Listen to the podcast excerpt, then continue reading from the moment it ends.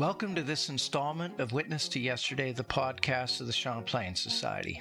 My name is Greg Marchildon, and today we're going to talk to Lyndsay M. Campbell about her book comparing libel law in Massachusetts and Nova Scotia in the early 19th century.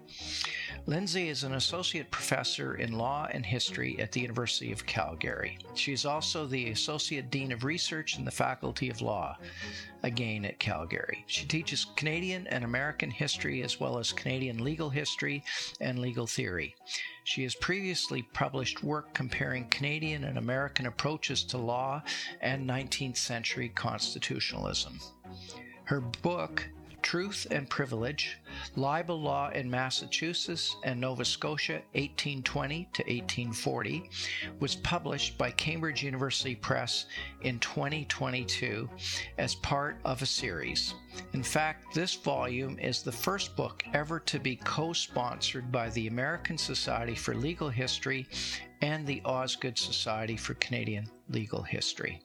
Lyndsay, thank you so much for joining us today. Thank you for having me, Greg. Now,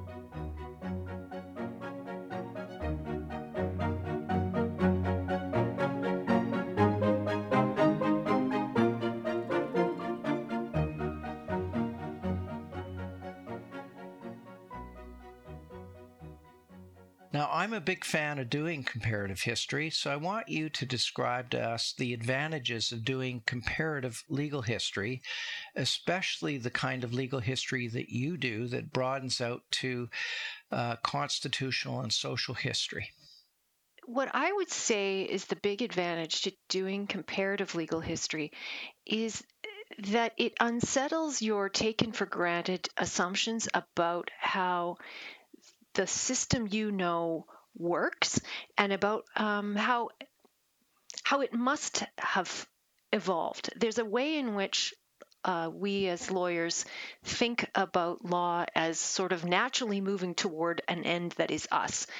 And if you can see two places that are close and have had two different pathways and those pathways have diverged, it, it unsettles your sense of sort of the inevitability of yourself. It, and you can sometimes see the things that are unique about the place that you're in and things that are maybe less unique than you thought they were if you do a comparative um, look at things.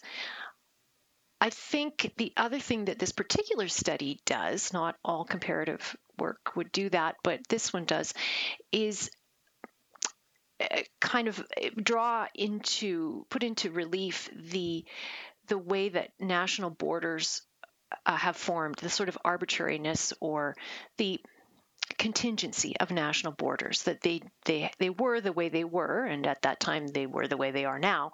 But people moved across them in complete in different ways and ideas moved across them the way they do now. And that if we just think of history in national terms we're missing something about the environment in which people actually kind of lived and what they thought their choices were. Yes, and in that respect, I think a little bit about the connection between Boston, for example, and Halifax, and the continuing connection between those two cities, uh, and uh, wondering whether it was very similar in the uh, 19th century. Now, most of the legal history I've read is not comparative, and I want you to uh, maybe speculate as to why you think this is the case. I think there are a few different reasons for that. One is that legal training is really jurisdictional. You know, we learn about the law of our own place, and often the questions that we ask as legal historians are sort of driven by modern day interests. And so, therefore, we tend to look back to our own pasts. And I guess another dimension of it is that the archival records are also jurisdictional. You want to go find Halif- Nova Scotia's records, you go to Halifax. You might pop into the records in New Brunswick as well, but you probably would confine, you would know that that's where your legal records are going to actually be. So that helps.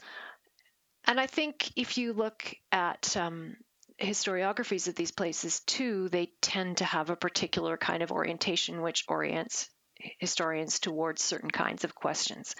And so, to the extent that earlier histories drive later histories, that's also a factor. So, what drew you to the question of freedom of expression in the press and by individuals in the first place? That's probably partly an autobiographical story. And so much the better. Tell us about that. It's so much the better. Uh, well, I, you know, when I did my LLM, I, I did it in on the history of or a particular episode in the early 20th century uh, of Toronto's history, uh, in which a wonderful show called The Darlings of Paris appeared on the stage and to, attracted an awful lot of opposition as being a scandalous show that had scantily clad women who were wearing beige tights, if you can believe it. And so that was part of my my interest in expression was about sort of how do how does one group of people come to think that they should be able to censure the speech of another group of people and that question kept kind of bumping along in my mind. And then I went back and eh, there were churches were involved, moral reformers were involved, and I wanted to sort of get at how movements developed. And so I went back in time, and then I found myself at Berkeley. And then I thought, well, I'm going to do Canadian history. And then I thought, well, actually, you're going to have to do some American history too. So um, I started looking at expression in like Massachusetts because Massachusetts and Nova Scotia made a kind of nice comparison. I also am quite drawn to and always have been to really messy areas of law, property trusts, um, common law areas where the there are lots of um, tricky little rules, and libel law is fun that way because all the actions in the defenses. Um, and I didn't want to get into the First Amendment jurisprudence, even though I was in the United States, because I felt like it was so driven by modern day problems that it it was going to interfere with my desire to know what happened in the past. So I I kind of fell into it partly by interest and partly by various different considerations. Most of our listeners have little or no legal background, so please tell us what the word libel actually means and as well as what the law of libel is today uh, and what it was in the context of the early 19th century? Yeah, it's a complicated uh, question. And I think one of the things that I try and do in this book is poke a bit at what at the, the shifting meaning of the word. What I find in that period and earlier, so early 19th century and earlier, is that a libel is often an, it's a noun. It's usually a noun, and it seems to be, and it is, a, a kind of a text that's legally offensive, or that is understood to be legally offensive, that should be viewed as legally offensive. It's it's a it's a label. It's a pejorative label. Um, it's also uh, a legal classification for that text that is legally problematic. Um, a court could take a jurisdiction over a libel, but also um, a legislature could could discipline someone for publishing a libel. There were also um, old causes of action, so civil causes of action in libel and slander. Slander's oral, libel is more or less textual, and um, so those uses are out there as well.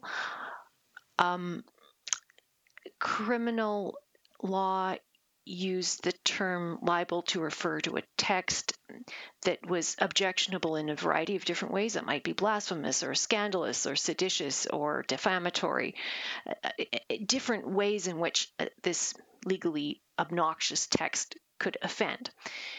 So I think what's happening in that period, and what I argue, is that we're getting treatise writers pulling together these different areas of law and assembling it into a coherent whole, making sense of it, because it was a period when uh, English law in particular was respect, um, repressive towards speech. There had been a long, uh, sustained campaign of um, of concern around the, associated with the Napoleonic Wars, and there had been a lot of um, repressive legislation. And so I think by this point, they're sort of on the defensive in some cases, and the treatise writers are sort of weighing in and saying, "Look, let's let's make sense of this body of law. Let's take the terrible edges off of it and make it okay to live under."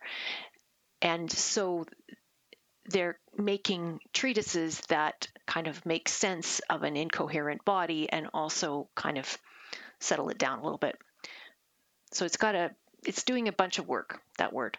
Right. So you described the uh, period, particularly the 1830s, as significant in terms of the evolution of the law libel. So what was changing in this time period? Part of which you describe as a constitutional parting of the ways between Britain and the United States. But what what really was happening here that would have um, enormous impact later? Well, I guess I would identify a couple of different things. One is that there's an ideal of democracy. The Americans might call it Jacksonian democracy. Um, in Britain, there's the Reform Act of 1832. In Nova Scotia, we're seeing uh, the rise of ideas that will quickly lead to responsible government. So, an idea that the people ought to be considered potentially self governing and they might make mistakes, but they should still be listened to. Public opinion matters. Uh, government is supposed to respond to people. So that's part of it. And of course, if government's supposed to respond to people, but people say nasty things about government, um, you have potential for uh, temptation to use legal strategies to control expression you don't like. So part of it is this, what I think of as a democratizing moment in history. I think a reason for the sort of parting of ways between the two traditions, American and Canadian, has to do with a, a written constitution in the United States. And I suspect that they used courts quite a lot before that in Massachusetts. But courts are definitely by this point a place where you bring problems. And there's much more litigation over expression, both criminal and civil, than there was in Nova Scotia in absolute terms and in proportional terms, and if you look at compared to the population and so forth. So it seems like one of the things that's happening is that you take cases over expression to court and you expect judges to uh, make decisions. Now, judges don't necessarily think that defamation law ought to be lightened up or that people ought to get away with defaming other people. But nevertheless, courts are a place where these kinds of decisions are made. And so uh, it, it does seem like it's a that there's sort of a parting of ways over the roles of courts in these kinds of cases and probably in other kinds of cases as well. Mm-hmm. So I'm going to go back to the term uh, privilege that's used in the title and content in your book. And you've defined libel, but can you help us understand this term privilege and how it's used in the legal context, both uh, in the uh, early part of the 19th century and, and uh, whether it's used in the same way today? To start with today, the term privilege gets used in a couple of different ways. It, it, you know, a lawyer, if you are somebody's going to sue you and you go to a lawyer to talk about your options, that conversation is privileged, meaning that no one could make the lawyer disclose it in court. So that's that's one kind of privilege. Uh, another kind of privilege uh, pertains to a legislature or parliament, which could has um, powers over what occurs within its doors. So there was a Supreme Court of Canada case a couple years ago um, that arose from a situation in Quebec in which the security guards were using their security cameras to, uh, well, do some surveillance of a cam- of an apartment across the street that they ought not to have been involved with at all. And the president of the Quebec National Assembly fired them and said that's an exercise of legislative privilege. Um, so the Supreme Court of Canada disagreed with them. But anyway, um, so that power of a legislature to take control over its own space, its safety, its its practices is another exercise of privilege. So, but the in the way that it arises in this period that I'm talking about is it's kind of bifurcated. One is the legislature taking action, usually against a critic, to discipline that person, possibly put the person in jail, um, which we might also describe as an exercise of, con- of the contempt power. Um, and the other way is uh, an evolution of an idea that speech on the floor of a of a legislature should be protected against legal action. Of course, this related to the solicitor client thing that I started with. Um, so, certain kinds of speech are protected against legal action, and this protection happens because of the circumstances in which it takes place. So, parliamentary privilege is was to protect legislatures legislators against the crown. Um, speech in court obviously is to get as much sort of candid, um, truthful um, evidence out there as you can. And in this period, we see the parliamentary version of that making its way outside of those kinds of boundaries into other kinds of cases. So we start to see um, a qualified privilege that arises. So if you and I are in a business and there's a third party and one of us says something, you know, I say, Greg is is a bankrupt and i tell that to a third party and we're all dealing together and we're all perhaps involved in the beer trade because that's a key case um, you then can't sue me if i tell that third party who needed to know that you were bankrupt because it's a reasonable context for me to tell the third, to warn that third party about your finances. And that kind of um, those sort of business transactions, that kind of business context, um, and contexts in which someone has an interest in knowing and other people have an interest in um, in saying. perhaps there's a duty to say on one side and an interest in knowing on the other side. Those kinds of contexts start to make it into law as protected speech. And in Nova Scotia, we see that kind of protection having more um, sort of legal traction than we have in um, Massachusetts, where they were already on another path to um, finding that truth was the thing that ought to set you free. Like you could say anything you want as long as it's true. That was the idea. It wasn't actually what happened, but it is what people thought was should happen. So they were more focused on truth, and Nova Scotia is more focused on privilege. Now, uh, we at the Champlain Society are very interested in primary sources, and our mission is to publish documentary sources. And I note that your core primary source for the book was unpublished court records. Can you describe what these are to the listener? Um, yeah. Um, of course, when a person starts a lawsuit, the person uh, has some sort of initiating procedure, a writ, or perhaps there's a, a, an information or an indictment in a criminal case.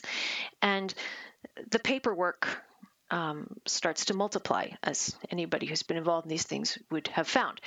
So there's a sort of a claim and then there's a response and then and then there might be a counterclaim and more of a response and then there would be a process for getting in a civil case anyway, getting discoveries on the table. So there are in a lot of these files in Massachusetts, um, depositions. So um, evidence taken on oath outside of a court.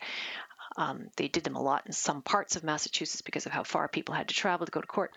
So anyway, you can get a lot of records um, that are just in the file, and the file is nicely folded and packaged with a string and lives in the archive. And these cases didn't, many of these cases only went to a jury, so there's no record of the case. Um, there's no reported judgment of the case. Even if they went to appeal, um, the trial judge's uh, notes, there'd just be a short note saying, This is what I decided and this is why. And it isn't until the Court of Appeal has made a judgment that we might end up with what we would call a reported case. In other words, the Court of Appeal has taken the issues that are on appeal and then reasoned it all the way through. So much legal history uh, works from reported cases, which are the judgments of the courts of appeal. But there's an awful lot of legal work that happens way before it gets to the court of appeal. Of course, most cases never get there. So if you want to know what people are actually doing in courts and why they're what they want and what they do and what arguments to some extent what arguments they make. You you have to go into these other um, kinds of records. You can also figure out how much it cost, how long it took, other kinds of issues that help you figure out how people use courts. Now, uh, one of the key differences that you've already mentioned between the two jurisdictions is that litigation on libel and slander was much more prevalent in Massachusetts than Nova Scotia. Uh, what I'd like to know is how extreme was this difference? Uh, and can you tell us why the what you call the rather middling residents in Massachusetts were so much more litigious than their counterparts in Nova Scotia? So, as to actual numbers, my sample has about 105, I think, civil cases from Massachusetts. And I used Suffolk and I used Worcester, so not all the counties in Massachusetts. And I took all the cases I found in Supreme Judicial Court and I sampled um, about every fifth year from 1823 to 1840 for the lower court decisions, common pleas. And so this is a sampling effort of me reading through books and finding cases. In Nova Scotia, I went to the archives in Halifax and um, there were, and I looked through all the records that I could get my hands on. The records are not as as tidy. There's been problems with records in Nova Scotia, but you know, I have, I have, I think pretty much the whole population of cases for Halifax, um, and there are like 20 or something cases in Nova Scotia for the whole period. So the number is much smaller, and not only that, but they cluster in between about 1821 and 1825. The most of them are then, and then you just get a few like six or something after that. So it's really small numbers and only a couple in Pictou and I don't think there were any in Yarmouth. I looked. The, the records, as I say, it's a bit hard to pick them apart, but the numbers are very, very small. So in in all the court cases that you reviewed both jurisdictions, uh, can you briefly describe one of the more fascinating cases, maybe? Uh, tell us a bit of a story about it. What happened? Why it happened? Uh, I have two favorites, but on the civil side, which I think is maybe more um, revealing, um, in Franklin County in Massachusetts, there's a young woman called Jeanette Miller, who's about 19, and she lives with her maternal uncle, Hiram Bagg. And there's a young man boarding with them called Daniel Parrish, who's a lawyer. He's maybe 30 ish. And who knows how this all starts, but the episode is they're off in a cutter on their way to a party or on their way back from a party. And Daniel, he says that she's sort of fussing about him. She's going to put her arms around him, and there are others in the cutter as well. And then he pushes her out of the cutter and jumps on top of her. And um, there's so there's a, a suggestion of a sexual assault that has definitely defined limits. And she sues. Let's see her uncle, I think, doesn't like Hiram Bagg. Uncle kicks, or sorry, Hiram Bagg doesn't like Daniel Parrish, kicks him out of the house. So we have a case of the uncle suing Parrish for the board, room and board that he owes him. We have Miller suing uh, Parrish for uh, for calling her, saying she's been sexually um, too liberated, too free, suggestive. He doesn't ever actually say that he had sex with her, but he says that he could have if he'd wanted to. This might be because he was probably engaged at the time. And then he sues her and her uncle for making allegations of sexual assault. And then there are other people who are also involved that call him a bad lawyer in various ways. And all these cases are happening at the same time in this one county court. And if you follow the money, you because what the way they started these cases these defamation cases and others in Massachusetts is a really of attachment. So I say my reputation is worth $2,000 and I can sue you for $2,000 and tie up $2,000 worth of property. So Bagg had property, Parrish didn't have property. Parrish probably even spent a little bit of time in jail because he didn't have any property. And all these actions are hooking property. And then finally, the case works its way up, and the only one that's ever reported is Miller against um, Parrish, which she won. She got damages. But what I found so fascinating about it was this interlock of actions, clearly designed strategically to um, make money or make people's lives miserable. Um, and I think you see how people are using courts in those in that cases. it's not just about vindicating the reputation it's something strategic it's something about how this is a place you can use to get what you want which might be revenge as well as a bit of money obviously too as well as a bit of money mm-hmm. okay so can you describe the similarities and the differences in the arguments against unrestricted expression in Massachusetts and Nova Scotia?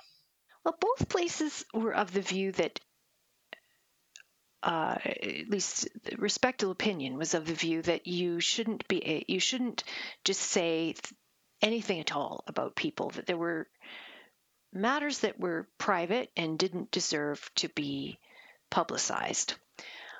But Massachusetts was in the grip of the rising anti slavery sentiment and also other kinds of um, reform movements, um, anti gambling, anti alcohol, um, and also changing religious organizations.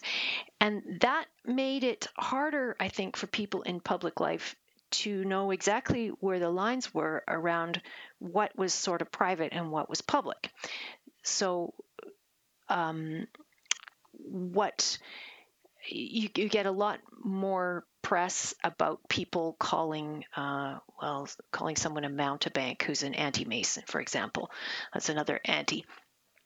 And so, because there's so much friction in the social world, and it's felt that the stakes are very high. There's you know, anti-slavery is going to threaten the Union. Um, uh, immoral behavior and the Universalists are going to threaten people's souls. The stakes are very, very high. Uh, the sense of what you can't say seems to be um, it's it's more heated in Massachusetts, and there are I'm not sure that I guess more people thought they should be able to take their concerns to court, but I think they also just went to court more often is another thing. Um, but there's a lot more tension around expression in Massachusetts. Nova Scotians also felt that there were limits on what they ought to say, but I'm not sure they were as tempted to break through those limits. Right. So there were clear boundaries on freedom of expression in both jurisdictions uh, due to the circumstances of the time, as well as the what I will call the sort of values or the moral views of, of people at that time. Is that correct? Yeah, I think I would say there were clear sort of normative boundaries anyway. Um, I think the legal boundaries are a little harder to define. Yeah. Mm-hmm. Yes. So tell us, what are you working on right now? What's your next book? Privilege.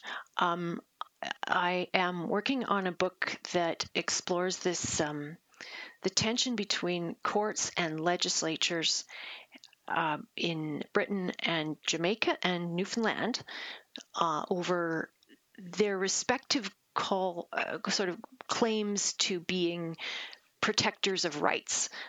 Um, the House of Commons in Britain at this time was imagining itself as a body responsive to public opinion and was there's a very big case in uh, called Stockdale and Hansard in which they moved to try and protect their publisher Hansard against um, a defamation case. And what time period? Sorry. Um, it starts about 1838, so similar but just a shade later, and it there's a real showdown between the Court of King's Bench and the House of Commons over which one gets to decide if he can bring an action or not.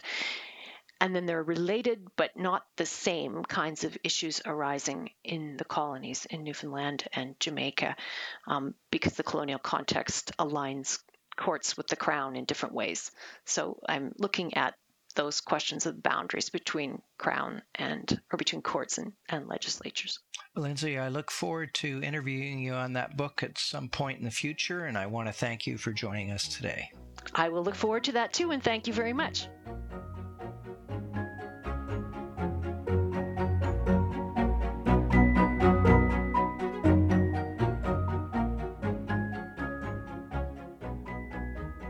Guest today was Lyndsay Campbell. Professor Campbell is the author of Truth and Privilege, Libel Law in Massachusetts and Nova Scotia, 1820 to 1840. Her book was published by Cambridge University Press in 2022 as part of the Studies in Legal History series. You've been listening to Witness to Yesterday. Please visit our website at www.champlainsociety.ca. The best way you can support the podcast is by becoming a subscribing member of the Champlain Society. And if you like what you've heard, let your friends know by forwarding this podcast through the social media of your choice. This podcast is made possible by the members of the Champlain Society. We also want to thank the L.R. Wilson Institute of History at McMaster University, as well as a consortium of Canadian scholarly book publishers that includes the University of Toronto Press, UBC Press, McGill Queen's University Press, University of Regina Press, and the University of Ottawa Press. My name is Greg Marchildon. This interview was recorded on March 8, 2022. It was produced by Jessica Schmidt.